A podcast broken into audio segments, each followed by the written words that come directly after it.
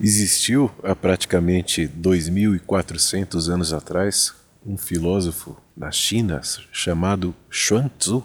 Foi mais ou menos na época de Heráclito, né? Só que Heráclito na Grécia. Aliás, tem um podcast de Heráclito, caso você não ouviu, seria interessante ouvir para complementar esse. E esses dois filósofos tinham pensamentos, de certa forma, adaptados ao tempo, ao contexto em que eles viviam, há 2.400, 2.500 anos atrás. Enquanto Heráclito acreditava que tudo flui, Xuan Tzu era um filósofo observativo. Através das observações, das investigações, ele construía entendimentos, sempre questionando muito mais do que definindo, como Heráclito preferia fazer, ainda que questionasse também. E Xuan Tzu tem uma história dele, que ficou muito conhecida, foi mais popularizada através do Osho, aquele pensador mais recente indiano. E a história é a seguinte: ele dizia: imagine que tem num, num rio muito tranquilo, num lago, enfim, uma vasta extensão de água tranquila, onde um barco está ali pescando sem nenhum movimento, sem nenhuma interferência da água. Está ali, simplesmente descansando, completamente imóvel, porque o lago também estava imóvel. E aí pescando, foi pescando, deixou ali a, a, vara de pescar e acabou pegando no sono. Depois de algum tempo, ele ali cochilando, ele sente uma pancada no barco e acorda bem assustado, sem saber o que está acontecendo, e quando ele percebe, foi um barco, um outro barco que bateu nele. E aí que está o ponto central dessa história. Se existe uma pessoa que está ali no barco, ele vai gritar, né? Ó, oh, você bateu no meu barco, vai, ter, vai tirar uma satisfação daquilo. E se a pessoa não responde, se a pessoa ignora, continua ali parada, isso vai dando uma certa irritação que causa depois um xingamento. Ele vai xingar, vai ofender o cara, não está ouvindo é o que ele está reclamando, está reivindicando, ele tem o direito de estar tá ali. E aí uma série de construções ele vai empreender em torno dessas, dessa situação que ele vivenciou ali pela displicência ou quem sabe pela má intenção do outro. Uma série de histórias vão se construindo a partir dessa reação, do entendimento em que o outro provocou essa situação. Uma outra possibilidade, quando ele acordou, sentindo e percebendo que um barco bateu, é se o barco não tivesse ninguém e ele tivesse vindo bem aos poucos e levou um bom tempo para chegar ali e bater. Quando ele viu que não tinha ninguém no barco, qual seria a reação? Absolutamente nenhuma, né? ele ia xingar quem? O barco? Qual é a diferença se o barco estivesse ali com alguém ou sem alguém? O impacto teria acontecido da mesma forma. O susto de acordar com esse impacto teria sido o mesmo. Então, é o fato em si que importa ou é a interpretação que eu dou a determinado fato que causa as minhas reações? E vai construindo em mim uma série de perspectivas cada vez mais amplificadas no sentido de que eu vou conjecturando o que aconteceu, vou concluindo, eu mesmo vou construindo ideias, desconstruindo e formando outras mais amplificadas até formar um certo entendimento do que está acontecendo, uma leitura mais precisa da situação. E essa leitura vai acontecer conforme o meu nível de emotividade, né? Se eu estou reagindo de uma forma enraivecida porque eu projetei naquele que está no outro barco esse impacto, vai causar um direcionamento para que eu tenha determinados entendimentos. Já se eu não tenho essa postura emocional tão forte, porque eu não percebi nenhuma intenção e nenhuma possibilidade de intenção porque o barco estava vazio, então isso me tranquiliza. Então não é o fato em si que a gente está observando, é a interpretação de tudo que está acontecendo a todo momento, não só no barco. Mas tudo, né? O que acontece na sua vida, você não começa a interpretar por que isso aconteceu, quem seria o culpado, quem poderia ter evitado, quem pensou ou quem não pensou em você.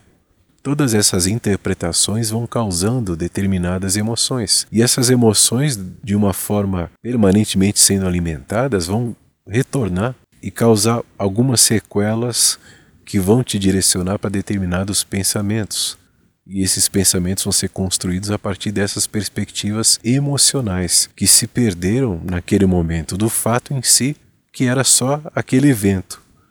Mas o evento foi transformado em uma série de outros entendimentos e com isso algumas perspectivas foram se transformando para reações mais raivosas, mais cheias de energia e despendendo uma série de energia desnecessária.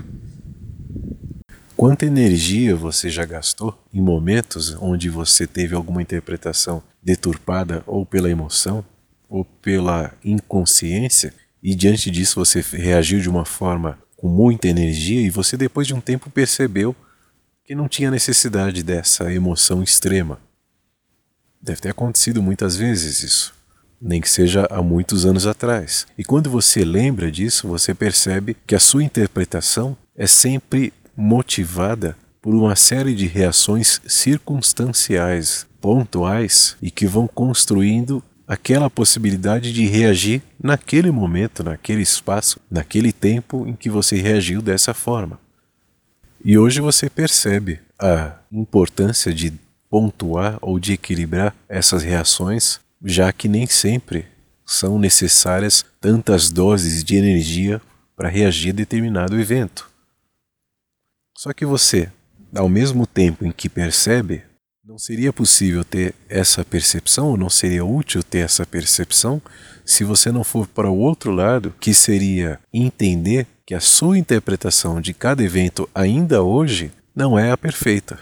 Porque você está sob todas essas reações e impulsos que estão ali te direcionando para determinado pensamento. Então, se essa interpretação, ou se a nossa interpretação, sempre é limitada, e não absoluta, porque os eventos são limitados, já que percebemos de forma ilimitada através dos nossos sentidos limitados, a minha interpretação pode ser questionada. Se a minha interpretação pode ser questionada, por que eu acredito tanto em defender as minhas ideias com tanta força? Se a minha interpretação pode ser questionada, eu não posso estar defendendo causas que de repente, em um futuro muito próximo, eu perceba que não são as ideais, eu não posso estar vinculado a algumas crenças que estão me limitando, que estão me desfigurando em relação à minha real essência, na medida em que colocam deveres, imposições rígidas e eu tenho que seguir essas regras que não são compatíveis com a minha natureza.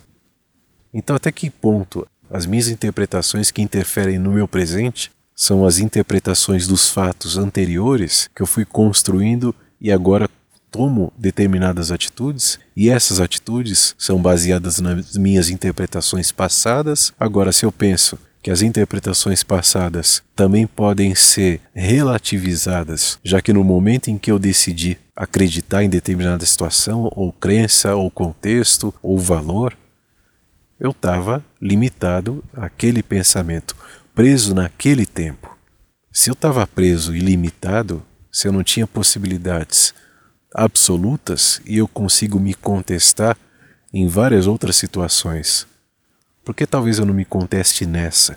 E até que ponto essa minha grande certeza é assim tão certa ou é certa apenas para esse ponto, para esse momento, sabendo que eu posso desconstruir a qualquer momento? A questão não é ter ou não certezas, ter ou não ideias ou valores, a questão é ter a possibilidade de relativizar na medida em que você questiona a todos esses pensamentos, já que pensamentos são questionáveis. Os pensamentos estão sempre limitados às minhas experiências. Por isso eu posso questionar, já que as minhas experiências também são limitadas. E nessas possibilidades que eu tenho de me encontrar a partir do ponto em que eu posso me questionar, questionando todas as interpretações que eu fiz de eventos e me posicionei para determinado rumo e trilhei certo caminho porque eu acreditava que aquilo era inquestionável, hoje, tornando-se questionável novamente, eu posso me conhecer.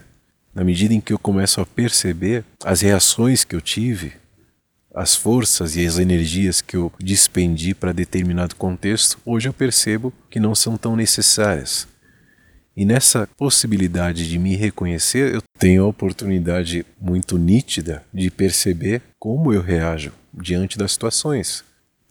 E observando essas minhas reações, eu posso pontuar ou equilibrar as reações desequilibradas, as reações infundadas, tanto quanto poderia ser essa eventual reação diante de um barco simplesmente batendo no seu quantas possibilidades que a gente tem a partir dessa percepção de esvaziar barcos. Né? Na medida em que alguém reage segundo a sua interpretação de uma forma desconfortável e você responde a essa reação e você despende energias, você começa a relativizar e esvaziar esses barcos na medida em que você também questiona as suas interpretações. Todas as interpretações só expressam o limite daquele tempo em que ela aconteceu, nada mais. Então as, as, interpretações não podem se absolutizar, não podem se eternizar na medida em que a minha reação ou a minha decisão eventual, pontual, naquele momento exato em que aconteceu, eu não tinha tantas variáveis para processar quanto hoje eu tenho. E agora eu consigo entender mais. Se naquela época eu não consegui, eu devo relativizar todas as posturas que eu trouxe daquela época, todas as crenças que me acompanham daquela época.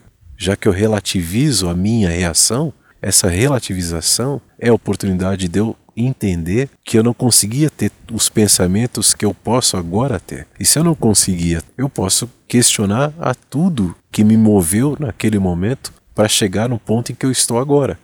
E quais são as práticas que eu ainda sigo tendo, talvez tendo sido criadas naquele momento ou até antes, quando a minha interpretação era ainda mais ou não tão precisa quanto poderia ser?